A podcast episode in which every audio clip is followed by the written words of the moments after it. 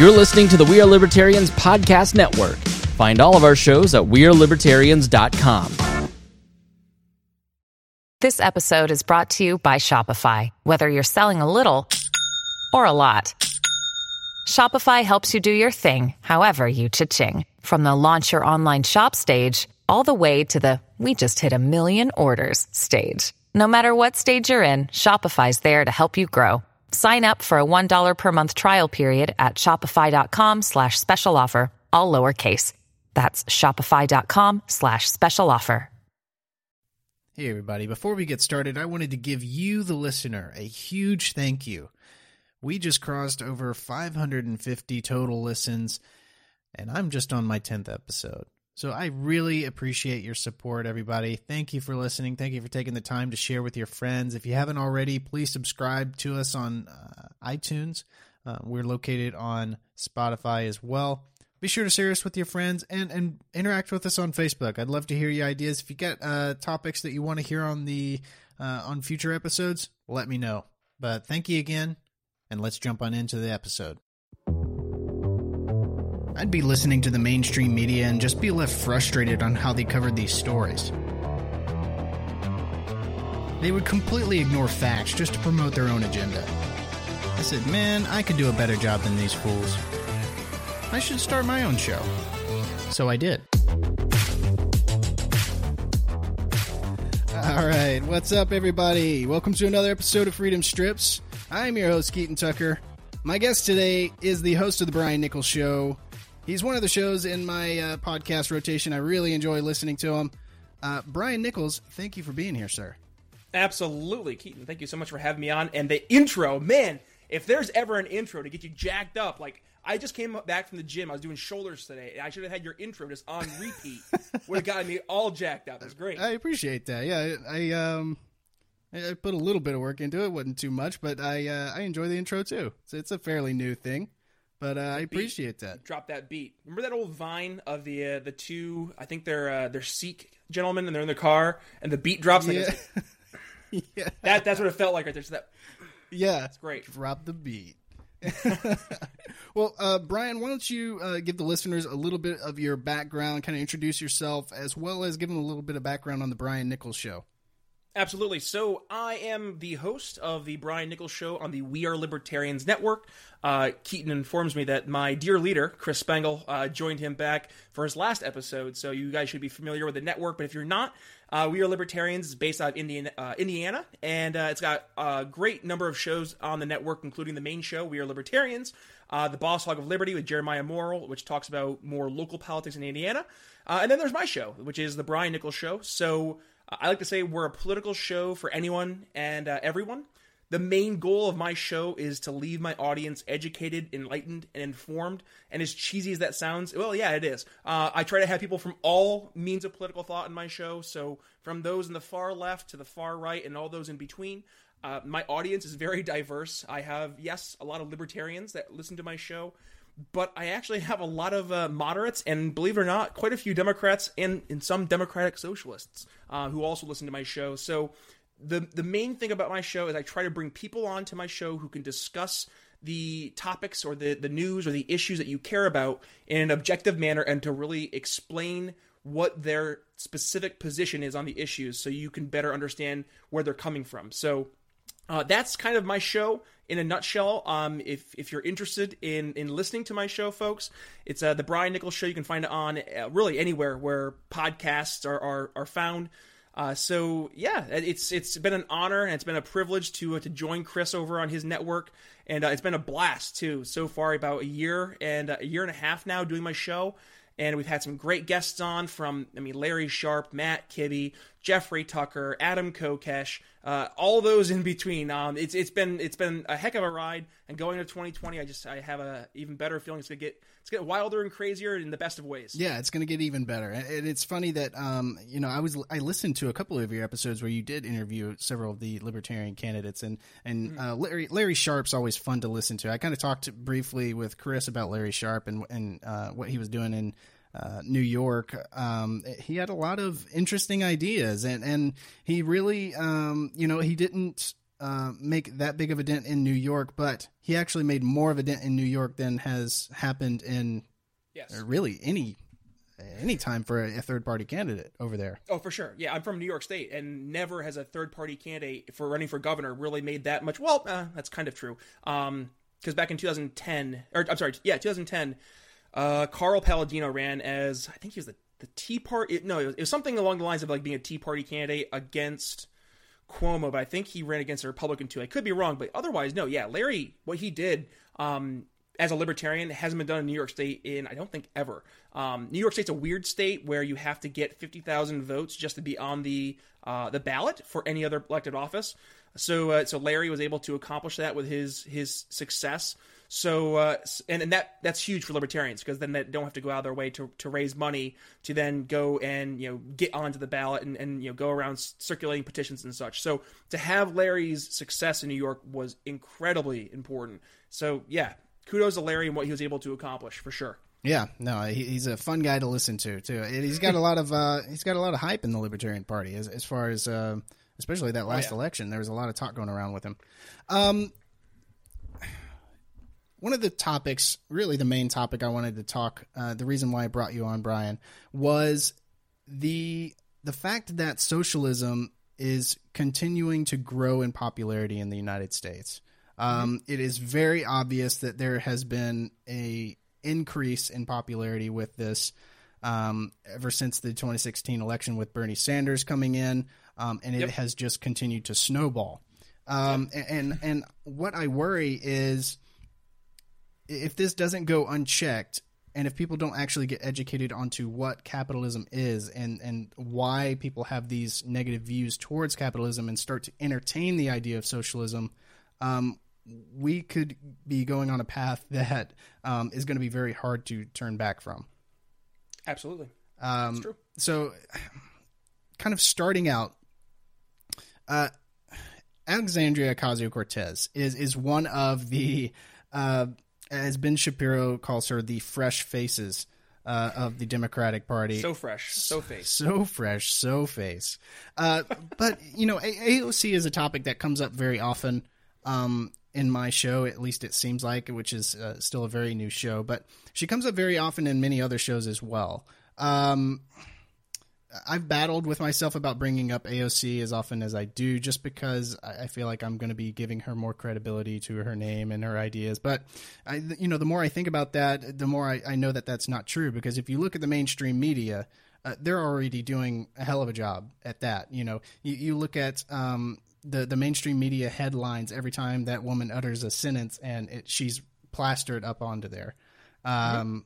You know, you see you see the, the media claiming that the right is obsessed with her, but they are obviously plastering this woman up on up on every uh, media outlet available.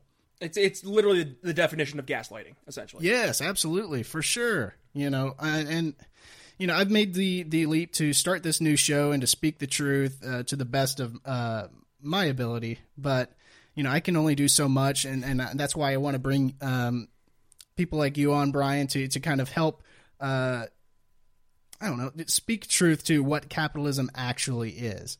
And, yeah. and so, you know, which this kind of brings us to some of the videos that's been circulating around this week. And that was when um, Alexandria Ocasio-Cortez did an interview at South by Southwest this week.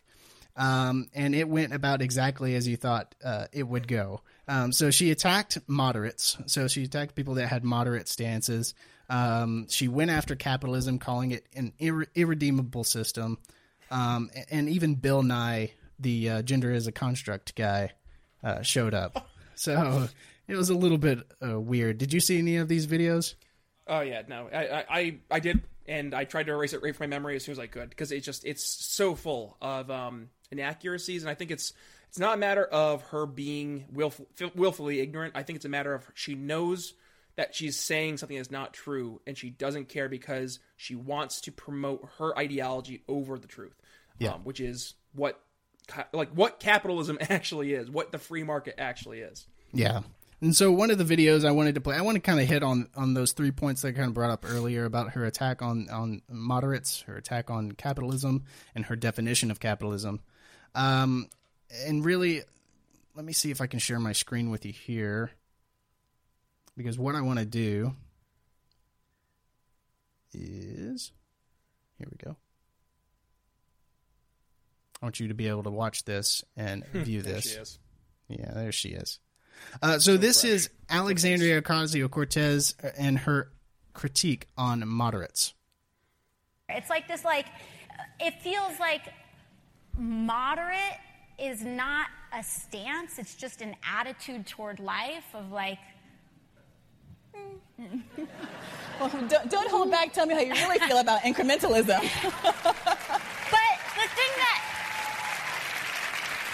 but here's the thing that upsets me is that we've become so cynical that that we view meh or uh, or we view cynicism as an intellectually superior attitude, and we view ambition as youthful naivete when we think about the greatest things we have ever accomplished as a society have been ambitious acts of vision.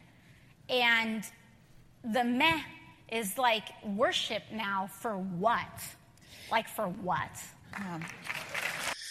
So, Brian, your thoughts? She's conflating um, ambition with an an idealistic view almost of a utopian society.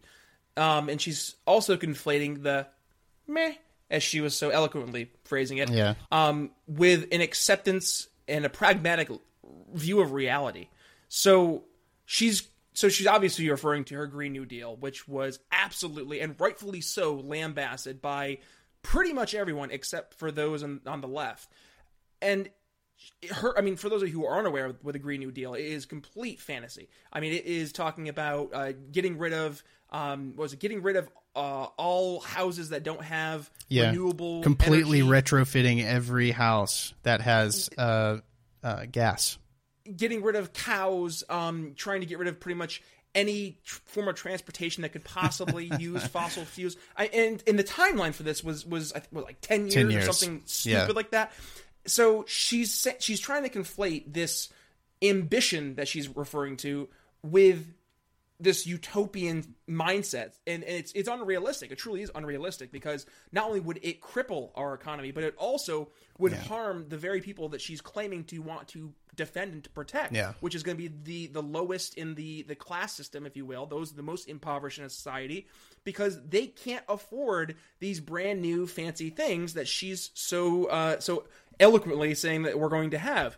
Um, now, obviously, she's going to make the argument, well, that's why we need to tax the wealthy and tax the rich. I had Max Gulker, who is an economist over at American Institute for Economic Research, on my show, and he showed that the, the cost of, of what she's saying that we should do is is almost double of what um, her her original expectations were. Yeah. And then showed it showed how many people would actually be negatively impacted from uh, this Green New Deal, and because they're not able to afford the the new demanded and and really it's regulated way of life mm-hmm. that she's looking to promote. So uh, I think it's absolutely uh, foolish of her and those who are in support of the Green New Deal to to say that people who don't like it are simply the meh group and they don't have ambition. It's it's we're saying no no no we're it's unrealistic and there's better alternatives to what you're promoting that don't destroy our economy, that don't hurt the the, the poor. So we're not saying it's not it's not you shouldn't do something. It's not using government force, not using the the power of the purse to destroy our economy in the name of trying to do something good. It's it, it it's like if you're going to be driving, you know, one hundred miles an hour down the, the interstate. Yeah, you're ambitious. You're going to get to where you want to get faster, but you also might crash into a tree and, and go into a fiery wreck. Yeah, like that's just reality. It's not. And the person who's saying meh, they're not saying that because they they don't have ambition. They're saying, I don't want you to crash and die in a fiery car wreck. Yeah. So I think I think that's where the disconnect is. And I again, I don't know if it's her being willfully ignorant or she truly is. She's in this mindset. She's so focused on getting her message and getting her narrative across to actually implement policy that she's going to knowingly ignore basic facts, truths, all that kind of fun stuff. Yeah, I, I, it's it's completely unbelievable that something like that actually was proposed. Um, you know, I, I went over with, with uh, I believe I went over with my friend Matt Bell when he was on, and, and there was an estimate that came out that the it was around ninety-six trillion dollars was the estimate. Correct. Over ten years. Um, that was about six hundred eighty thousand dollars for each American household. Um, it's just not feasible. Uh, and, and the fact that she's attacking moderates and people with a moderate position um, is is pretty laughable, um, because that's that's a reason, a extremely reasonable thing to go eh, when you're proposing uh, replacing airplanes with rail trains, for instance. And you know what's sad? I I mean I remember I'm old enough to remember ten years ago when Al Gore said that if we didn't do something, just the, the generic do something. Okay, we were we were going to have, you know, no polar ice caps by by twenty fifteen. We yeah. were going to have, you know, the polar bears swimming in the Arctic Ocean. New York was no, going to be no, underwater. Exactly, like, you know, the, the what what's in uh, uh, Ghostbusters. You know, uh, what's Bill Murray's line? Cats and dogs living together, mass hysteria. Like, that was what we were told yeah. back in the early two thousands. And oh my gosh, we're in twenty nineteen, and uh, somehow. We, we're still alive. I mean, I was supposed to be dead from net neutrality and from the tax cuts. It's amazing, and now isn't this, it? I, and I'm still alive, and I, I live in the, one of the most liberal cities in the world, in, in Philadelphia, Pennsylvania. So I don't know how I'm still alive, but yeah. I'll, here I am somehow. And I, it, it just it's so frustrating because we get into this mindset. If we don't do something now, X is going to happen, and it brainwashes these kids. Like, did you see that video of all those kids going to Senator Feinstein's office, and they're like, We we need to do something because it's our future. And, and I, I never agree with Dianne Feinstein, but she's like, no, yeah, that I'm I'm I, like, no, this, you're being used as a pawn. Like, stop. And uh, and she got lambasted for her response. She to that sure did. She's she's saying just common sense. Like, it's not going to be the end of the world in ten years. This this scare tactic approach has been used so many times that it's like the boy who cried wolf. Nobody's paying attention because yeah. you cried wolf so many times and. God, for, you know, it's going to be one time. Yes, we need to change what we're doing as a society and how we impact the, the environment and, and limiting our pollution and our carbon footprint. But it's when you keep on saying that this, if we don't do it now, the end of the world is here. And I'm saying way over here yeah. or right here next to us. People are they grow numb to it because they're like, well, it didn't happen last time. So I mean, yeah. it's just it, I think she's a she's completely ignoring um, the, the the well basic realities of history. And, and what's been threatened in the past and, and where, you know, the reality is what, what actually happened and why people are so skeptical and, and they don't don't take her seriously. Yeah. Well, it's pretty incredible. She she also claimed that uh, capitalism was irredeemable um, as a as a system itself, which mm-hmm. I, I think one of the main uh, main reasons for that is that people are conflating crony capitalism with capitalism. And I want to Correct. Get your thoughts on that uh, right after we hear it straight from Alexandria Ocasio-Cortez, kind of explaining what her definition of capitalism actually is. Um, isn't to me, is it's an ideology of capital. It puts capital, the most important thing is the concentration of capital. And it means that we seek and prioritize profit and the accumulation of money above all else, and we seek it at any human and environmental cost. That is what that means. And to me, that no. ideology is not sustainable and cannot be redeemed. You know, just as there's all of this fear-mongering that government is going to take over every corporation and government is going to take over every business or every form of production, um, we should be scared right now because corporations have taken over our government.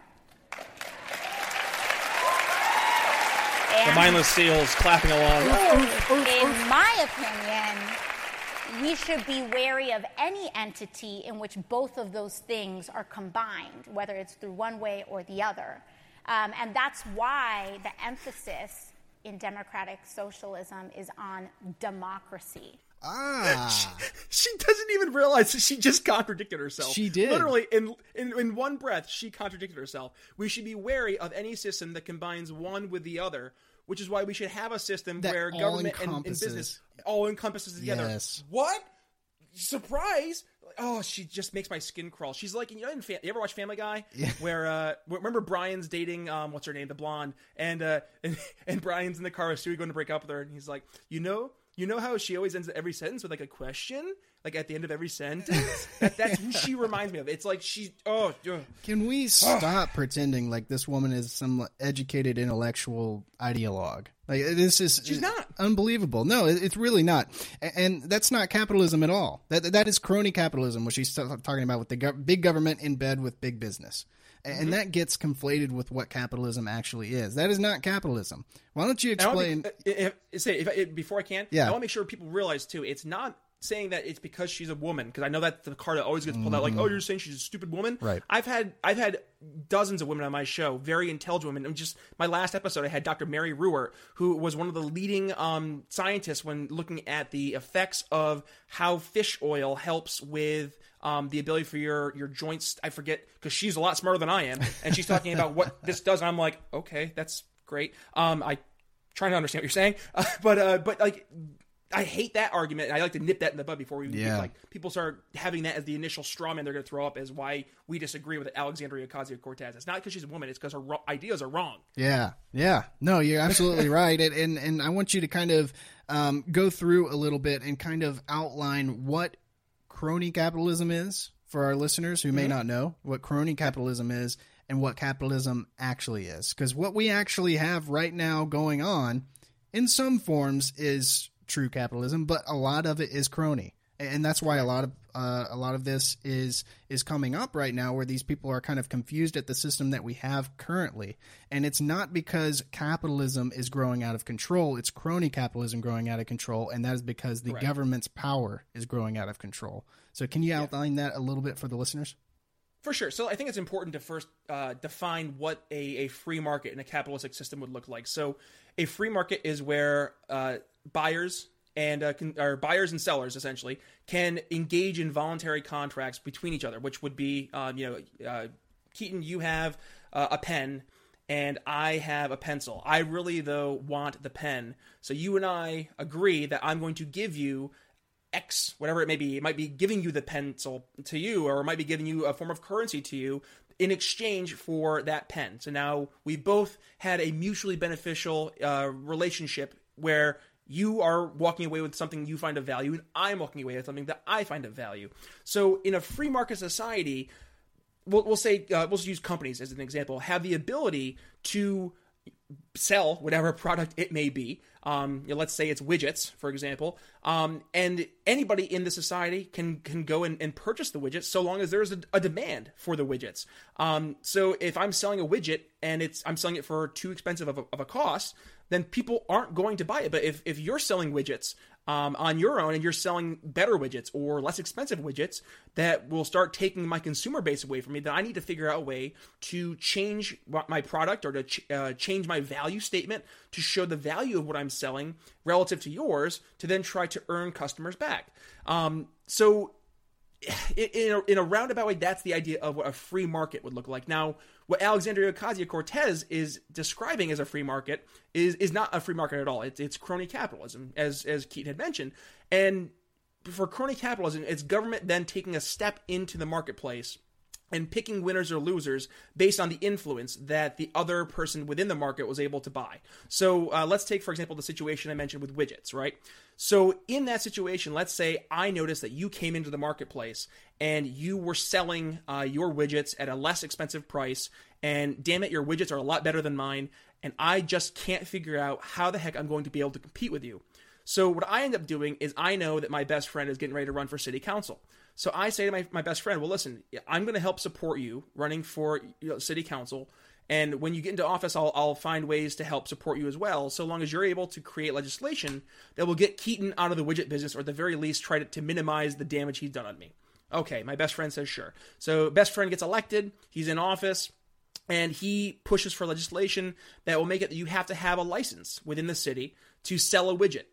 Now, he's going to make that law so that it, it's actually only if you've been selling widgets for under a year.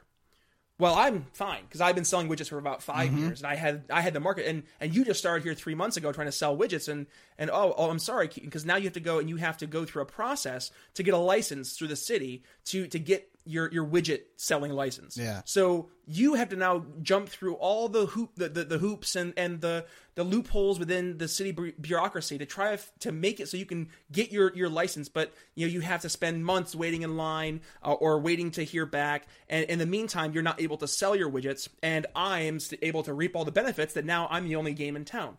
So in a roundabout way, that is what the difference would be between a truly free market and a crony capitalist market. Um, yeah. So I hope I hope that kind of explained in, a, in an easy to understand way. Because I know sometimes people do conflate this uh, mm. willingly or, or or not. So hopefully that kind of explained a little bit uh, clearer as to what the true distinction is. It's, it's a matter of whether or not the government's picking the winner through some regulatory or some license or or you know trying to set some tax rate or whatever it may be that would uh, disincentivize people from entering a marketplace or making it difficult for those within the marketplace to continue to be competitive.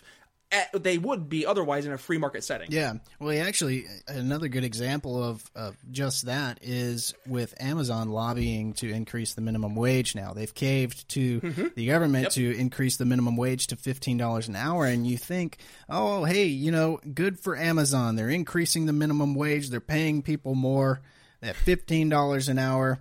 Yep. Why would they be lobbying the government to do uh, that with other companies? Well, it's almost as if yeah, it's, it's almost as if they know that other companies can't afford to pay the fifteen minimum dollar wage. That's exactly so it. So if they can set the price, at, well, you know, it should be fifteen dollars per hour for the minimum wage. Then guess what? We're the only game in town that can pay the fifteen dollars minimum wage.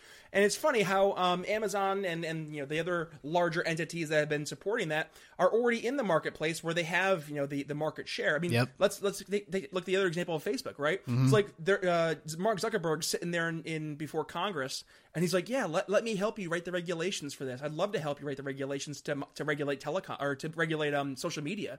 And it's like, oh, Mark Zuckerberg, the owner of the, literally the largest social media platform ever in the world, wants to help regulation to yeah. to make him to regulate himself, or is it to regulate other people from entering the market to be a competitor? That's and, right. Hmm. I wonder. Yeah, absolutely. He's wanting to uh, to hedge his bets.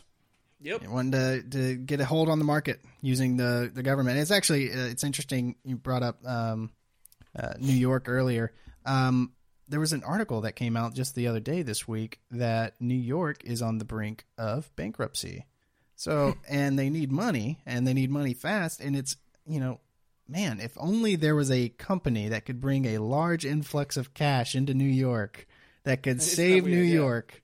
Hmm. And, and their owner's name rhymes with uh, Beth Bevos. I wonder who that could be. Yeah. Well, okay, and, and like to make it so, I know there's a lot of libertarians who don't like the uh, the Amazon deal, and rightfully so, because it was uh, structured a lot on crony capitalism itself, because it was built to have they're giving subsidies. Them tax breaks that they weren't giving small businesses either. Exactly, yeah. which is which I, is wrong. Yes. But then you look at okay, let's just ignore. Yes, it's wrong. I'm agreeing with you. Like, let's get rid of that premise. Let's go to the next step, though. You're you're now pushing a company away that was going to bring th- like what was it twenty five thousand jobs, twenty five thousand to, to forty thousand, yeah, yeah, to to your market where it's going to encourage the the the it's going to encourage the the taxpayer to to get out more to number one they have to spend more money in their taxes, but to actually spend money in the, the economy. Yeah. Now not, I. I believe taxation is theft, so I'm not going to uh, to you know, endorse the idea of taxation. But let's be real: New York State is the worst state when it comes to um, the the taxes. People are leaving yes, in we, droves. They're coming to Florida. one hundred thousand people per year. They, they like one hundred thousand people per year. They're coming We're going to the Sunshine Florida. State. They like the warm weather and the le- no.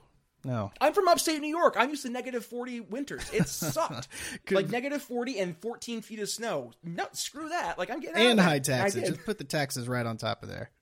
Oh yeah, I mean property tax, income tax, sales tax. It's it's through the freaking roof. And then put on top of it, like it's so anti-business. I mean, the regulatory state in New York is out of control. It's so bad. And uh, yeah, like literally one hundred thousand people per year are leaving New York State because Man. It is so bad. And all of a sudden Andrew Cuomo's like, "Huh, I don't have this uh, tax base to support all these lofty programs. Yeah. So I guess I'm going to tax people more to make up for it." Oh, that that that, that makes sense. Not not the, the common sense thing, which would be to cut spending because you no longer have the, the money to pay for right. it. But you know, government doesn't live by by you know real economic rules and principles. But oh no, no, they're they're not going to cut spending. They just need to get more money so that they can exactly. spend more. Yeah, exactly right. So yeah, so perverse. It, it is is absolutely ridiculous. And and going along with uh, Alexandria Ocasio-Cortez um, showing up at South by Southwest. She had another person show up at her interview um, called Bill Nye, the science guy, something like that.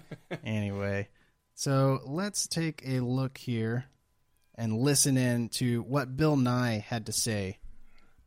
I'm sure it's so enlightening and wonderful. Oh, yeah. I think this has to be the last one, as okay. we've, we've gone over, but I think I recognize this. Oh, my gosh! Reading! Hey! Science! Yeah! Science! Science! Wow, greetings, everyone. Oh, my goodness, this is amazing. Greetings. This is so nice. Oh, uh, it's good to see you all. I can't take selfies with everyone. Uh, keep in mind, uh, here's what I think's going on. I want to uh, ask the question in two ways. As you may know, uh, I'm a white guy. I belong... What? That's shocking. Oh, my God. Bill Nye's white? Breaking news. My childhood everyone. was a lie. Jeez. Belong to two unions. Wow. But I think, I think, I belong to two unions. Wow. Wow. She's wow. in love. Two unions. Most people uh, only have one union. Oh wow. uh, the problem on both sides is fear. Yep. Uh, people uh, are afraid, people of my ancestry are afraid of having to pay for everything yeah. when, uh, as immigrants come into this country. People who come in, uh, the people who work at the diner in Alabama are afraid to try to ask for what is reasonable. Mm-hmm. So do you have a plan yeah. to work with people in uh, Congress mm-hmm. that are afraid? And I think that's what's going on with many of the conservatives, especially when it comes to climate change. Mm-hmm. People are just afraid of what will happen if we try to make these big changes. Mm-hmm. And I remind everyone, uh, uh, Article one, Section eight, Clause eight of the U S Constitution refers to the progress of science and useful arts. Mm-hmm. So when we address climate change, we're going to have clean water, access uh, to the internet, and renewable electricity for everyone on Earth. Let's go! Yes! Woo-hoo! Let's go! Let's go! Uh, God. I, and to think I used to, to watch him every day after school growing up, and I was like, man, I want to grow up and be like Bill Nye. And now I'm so glad I didn't. No wonder. Like, he, he just, he took his, his imaginary role as a scientist.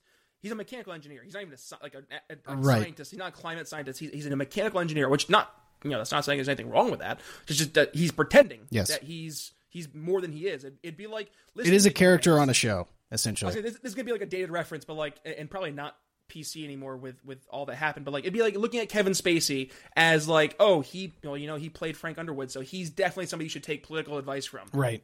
Yeah. No, no, not the same thing because he played a role. That's what Bill Nye did. Yeah. And he's using that and he's he's taking this weird um, this weird thing that happens with millennials where like we have this this this infatuation with yesteryear. So like look, look at all the movies that are coming out right now. You got Dumbo, Aladdin, The Lion King. They mm-hmm. are literally just like rehashing all millennial childhood. And then yeah. you have a guy like Bill Nye who who he grips on to this this infatuation with yesteryear and he's like, oh, I think I can make myself famouser again. Because they're looking for me again. And and he becomes a thing again, using the title of a guy who played a scientist on T V for kids.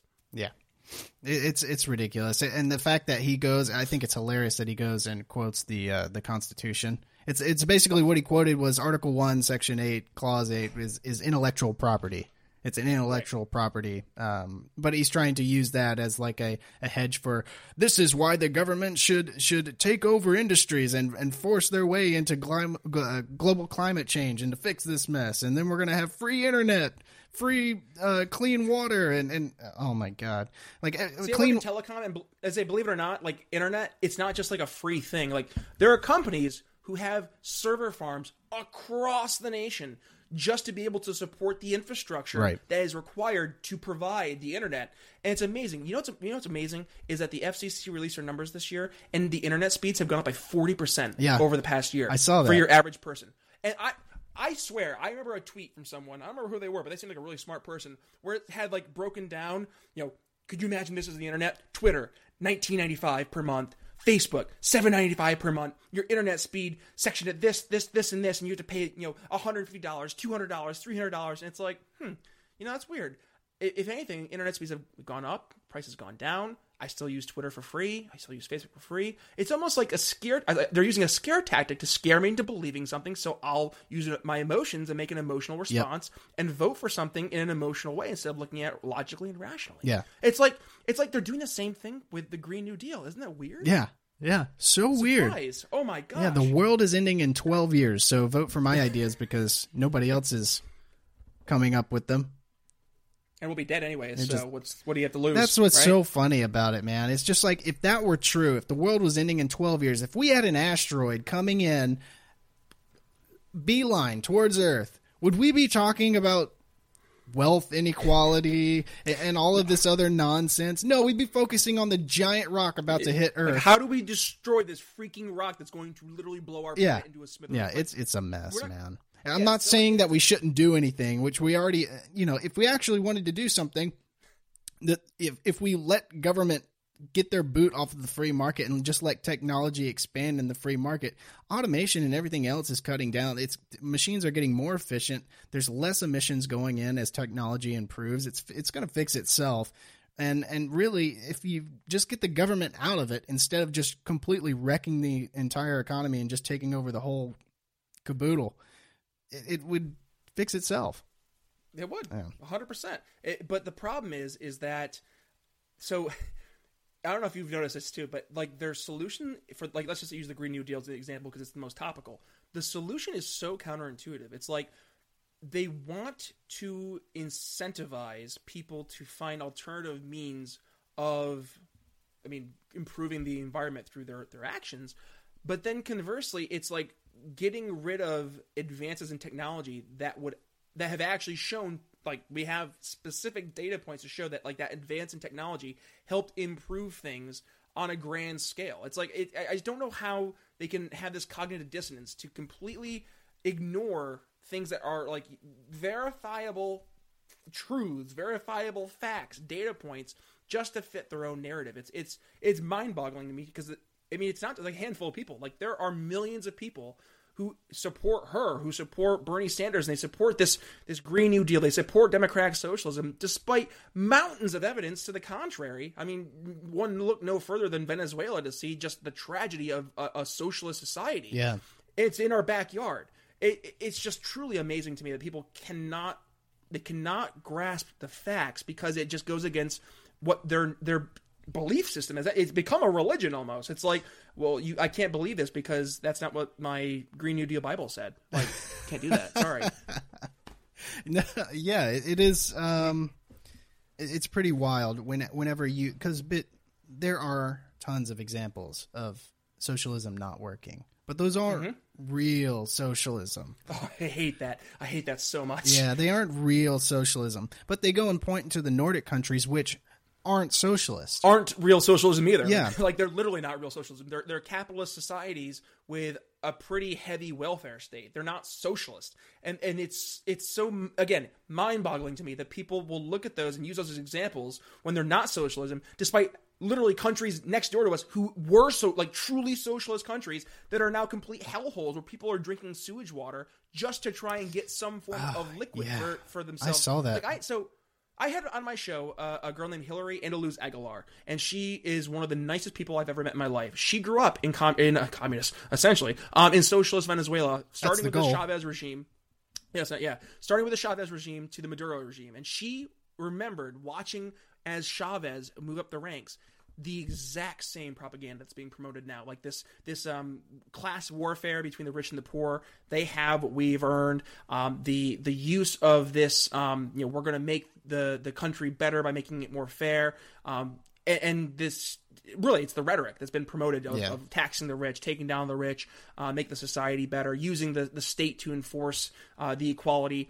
And with his winning and essentially people like Bernie Sanders or or uh, Jeremy Corbyn, who were you know rabid fans of Venezuela because it was the success of socialism. Right. Like, oh, oh look, it, it, this is a country that democratic socialism works. It's like, really, Bernie? Well, you said that in twenty thirteen when it was air quote working, and then all of a sudden all the money ran out because people weren't you know buying Venezuelan oil and the, all the rich people moved away, and now it's a complete hellhole. Yeah. But that's not that doesn't they work nationalized out. Every service, and so nobody wanted to invest in a country where the government was grabbing everything. And, and so Surprise. everybody had a pudding cup. Everybody had a pudding cup. That's the Ben Shapiro go-to. You know, all the pudding cups. Yeah, that's right. Where's the pudding? uh, no, it, it's it's it's really kind of scary to, to see what's happening with those um, those poor people in Venezuela. What do you what do you it's think horrifying. about? Um, I want to get your thoughts on this. What do you think about um, this guy that just kind of declares that he is the leader, and then all of a sudden all these countries round behind him? Uh, uh, uh, Guaido? Guaido, I believe is his name. Oh, the oh, interim um, so uh, quasi-president. Yeah, I don't know, man. Like it, it definitely has a fishy feeling to it. I mean, he's because... got support. He's got a yeah, lot of people who... behind him. Yeah, but also look in our country who's supporting him too. Yeah, it's it's the Marco Rubios, it's mm-hmm. it's the John Boltons, and I'm like, hmm, interesting. Like Lindsey Graham was like, we we need to take down we need to take down Maduro and support Guido Guaido because he's he's the, the right man for the job. It's like, well, Lindsey Graham also really really liked bombing Syria and he Libya and Iraq. He loves his bombs. And, yeah, like hmm, I, I don't know if I really want to uh you know just take you at your face value in your words. I might want to do some more research into this. And, and I really, there's a lot of things that have been stifled coming from Venezuela. So I really, I haven't gotten a more objective view. I even asked Hillary when she was on my show, and she didn't know too much about it, honestly, mm. uh, just because it is so new and it just kind of happened out of nowhere where you had this, this new election and this guy was, he named himself with the supporters, you know, yeah. the, the alternative. And I think that's really what it comes down to is just, he looks like he is the alternative to this just horrible regime in Maduro. So I think that might be more of what it is versus um, him actually having um, true supporters because of his ideas. Yeah. It's just like, we need this guy sucks. It's like, okay, if you had Hitler and Bob, who are you going to pick? Hitler or Bob? It's like, well, I don't know anything about Bob, but he's not Hitler, so let's go with Bob, yeah. right? I think that's kind of what it is right now. Yeah, it doesn't fix the root cause either. I mean, he's he, it's still he's still a socialist as far as I know, and then and it's not really going to change the system that caused this problem at all. And I mean, mm. you see John Bolton already going on on all these uh, media outlets talking about the Venezuelan oil and how they're they're ready for military conflict. And and that was one of the things that I was I was really hoping that that Trump would stay away from. Um, yep. You know, he was talking to Rand Paul for a while, and those talks just kind of fell through. You already see him kind of leaving s- troops in Syria, something like I believe like two hundred troops in Syria. Like, that's just asking yeah, for trouble, because you know what's going to happen if you just leave back two hundred in. troops. They're going to get attacked, and it's just going to yep. cause us to go back in. That's all it is, yep. is it's the insurance policy by the neocons. Yep. Uh, you know what's really ass- uh, astonishing, too, is that all this, like, st- all that we're talking about isn't surprising. Like, it's not like we're just, like, you know, really, you know, intellectually, you know, miraculous. It's that this has all happened. I mean, what's the expression? Uh, history doesn't necessarily repeat itself, but it certainly rhymes. Yeah. I'm, w- we've seen this happen before. We've seen the consequences of American intervention overseas. Um, I'm not. I'm not arguing. You know, I hate the argument like, oh, so you would just let Hitler kill all the Jews? It's like, no, that's not what I'm saying. I'm saying that we have a constitutional means of declaring war, and it requires Congress to go and, and actually declare war. Yeah. Um, we haven't done that since nineteen forty-five. Yeah. Like that's that's. horrifying when you look at all the conflicts from the Korean War all the way to where we are today, overseas, pretty much everywhere. Honestly, we we have troops stationed everywhere, all over the world, and no, yeah. and it's never been done with a true declaration of war. Uh, there's a reason it was supposed to be so difficult for us to get involved in foreign conflicts, and I think we've gotten to the point we just don't care because everybody seems to be in this mindset now. I say everybody, the the voting public of you know, let's say forty. Was that forty-seven percent of American people who actually vote? The other, you know, fifty-three percent just sit at home because they're like, "What the heck is going on?" Yeah. Um, they're in the mindset of it's I I don't really care about Congress. I just want when when we elect the president, we're electing the king, and I want my king to do my things right. I mean, that's why you have people like your Bill Mitchells in the world, who I thought was a parody account for the longest time on Twitter, but it turns out he's just a crazy boomer who believes all this nonsense, yeah. and he, he they just want. They're strongman. They they want their version of their king. And you know what? Screw you, other side. I don't care. And the rest of Americans are sitting along for the ride. Yeah. It's it's it's pretty scary. And one of the things that I did want to bring up as well, there's a, there was a new Gallup poll uh, that came mm. out. And I just want to read a little bit from this. It says, fewer yeah. than half of young Americans view capitalism positively. Americans aged eighteen to twenty-nine are as positive about socialism at forty-one percent as they were about capitalism at forty-five percent. This represents a twelve-point decline in the young adults' positive views of capitalism in the past two years and marked a shift since twenty ten when sixty-eight percent viewed it positively. Meanwhile, young people's views of socialism have fluctuated somewhat year to year, but the fifty-one percent with a positive view today is the same as it is in twenty ten. However, like a twelve-point decline in that. So this is this is dropping dramatically and fast. And so, Brian, before we close, I want to get your opinion on what can um, what can we do to help facilitate this change and to help educate people on what real capitalism is, what crony capitalism is, and and really the the, the horrifying um, examples of what socialism can bring to America. We have to uh, speak to people, not talk at people. We need to have conversations with people, not debate people. Um, so I had in my show Keith Rubino. He's a democratic socialist. He was on my show two weeks ago. And uh, and Keith and I had a very engaging uh, and sometimes a little intense conversation. But it was never a debate. It was a true conversation trying to ask genuine questions and try to get genuine answers. And I think what we need to, to do as libertarians or as conservatives or as Republicans, I don't care what you identify as, if you're somebody who's in favor of liberty, uh, I want you on my side. I want you to be able to to talk to people. And I think you're going to be able to find that the people on the other side of the aisle, they want the same things that we do. We They, they want people to be taken care of. They want a, a clean and healthy planet. Um, they want healthcare to, to be accessible for for people across the nation. Um, they they don't want us to to you know be in poverty. The problem is is how they get there. And I think we need to do a better job of showing how liberty is really the better way. And, and it's been proven, it's been documented over and over and over again of how successful liberty is in terms of actually accomplishing the goals that I think both sides of the aisle set forth. Um, it's it's sad, because it seems sometimes, and as we've discussed today, regardless of how much information we show to people, that they, they you know just cannot accept it because it goes against their worldview.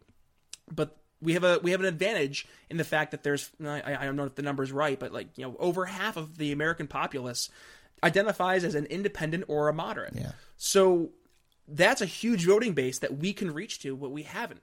Uh, you look at the the. you know, presidential primaries for the Democrats right now, and Joe Biden's expected to announce, and I'm almost guaranteeing that he will come in first, if if not first, in a close second or third, because he is the the moderate safe choice. He's the, you know, he's the return to normalcy almost, and people kind of want this normal feel.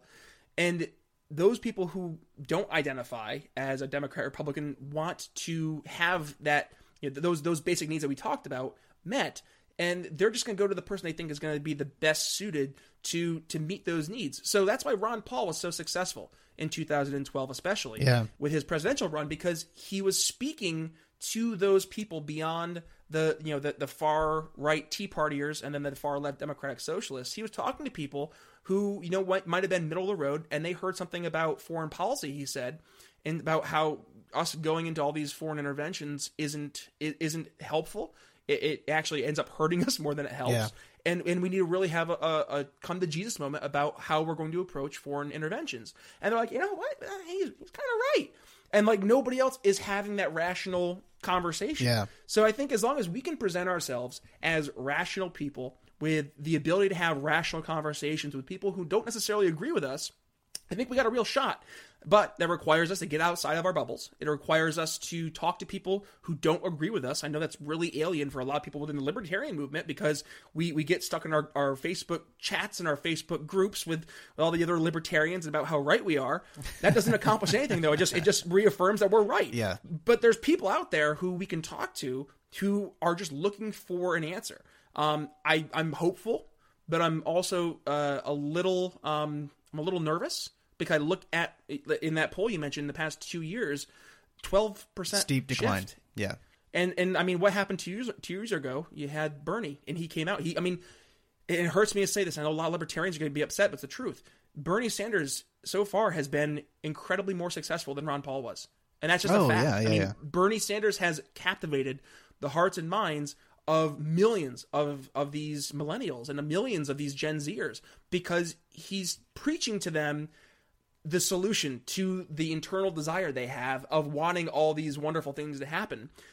But he's he's doing it through this like dog and pony show of saying like, oh, look at all this stuff I can get to you. And and instead of saying, well, here's, you know, what's actually happening, we have to be the alternative voice and say, well, actually, here's what's happening, and we want the same thing, and here's how we're going to get it, and we're going to base it on, you know, this this logical, rational approach to to economics, to how we as a society interact with one another through voluntary exchange. Once we're able to have those conversations with people, I think we're going to see a little bit of a change. But right now, we're not having that conversation. We're we're we're lecturing, we're debating, we're not talking to them. Yeah. Um. You know, I, my my sincerest hope when I had Keith on my show was that he was going to share it with Democratic Socialist friends, and they were going to hear my side, mm-hmm. and they're going to be like, okay, you know, he's not Trump. That's like, yeah, you're right. I'm not Trump, and that's that's how they rationalize a lot of times. Like, right. oh, libertarians yeah. are just like Trump. Yeah. It's like, no, no, no, no, no. That's not at all. So, like, if they can hear a different side, and it's it's through that conversational approach, I think that's how we're going to win the future. We have to have those conversations that are uncomfortable. Until then, we're just going to keep going through this proverbial third place cycle of libertarians always, you know, go, coming in third, never really advancing uh, to the big kid table. And and no, and I'm going to end it with this: people will never take libertarians seriously until we take ourselves seriously. That requires us to act like adults, have conversations with people, not not yelling at people, and and truly trying to listen and empathize where they're coming from, reflecting those those internal needs, isolating those needs, and making sure you're you're pinning down what the issue is, and then giving your answer, not debating, just giving your answer, what your solution would be. Until then, again, just round and round we go. Yeah. Well, Brian, this has been a lot of fun. Hey, you, you said a lot of great stuff that I agree with. I'm sure the listeners are going to enjoy listening to you. I'd love to have you back on the show sometime. Absolutely. Yeah. Yeah. Well, uh, hey, everybody. Thanks for taking uh, the time to listen to another episode of Freedom Strips, and we will see you on the next episode.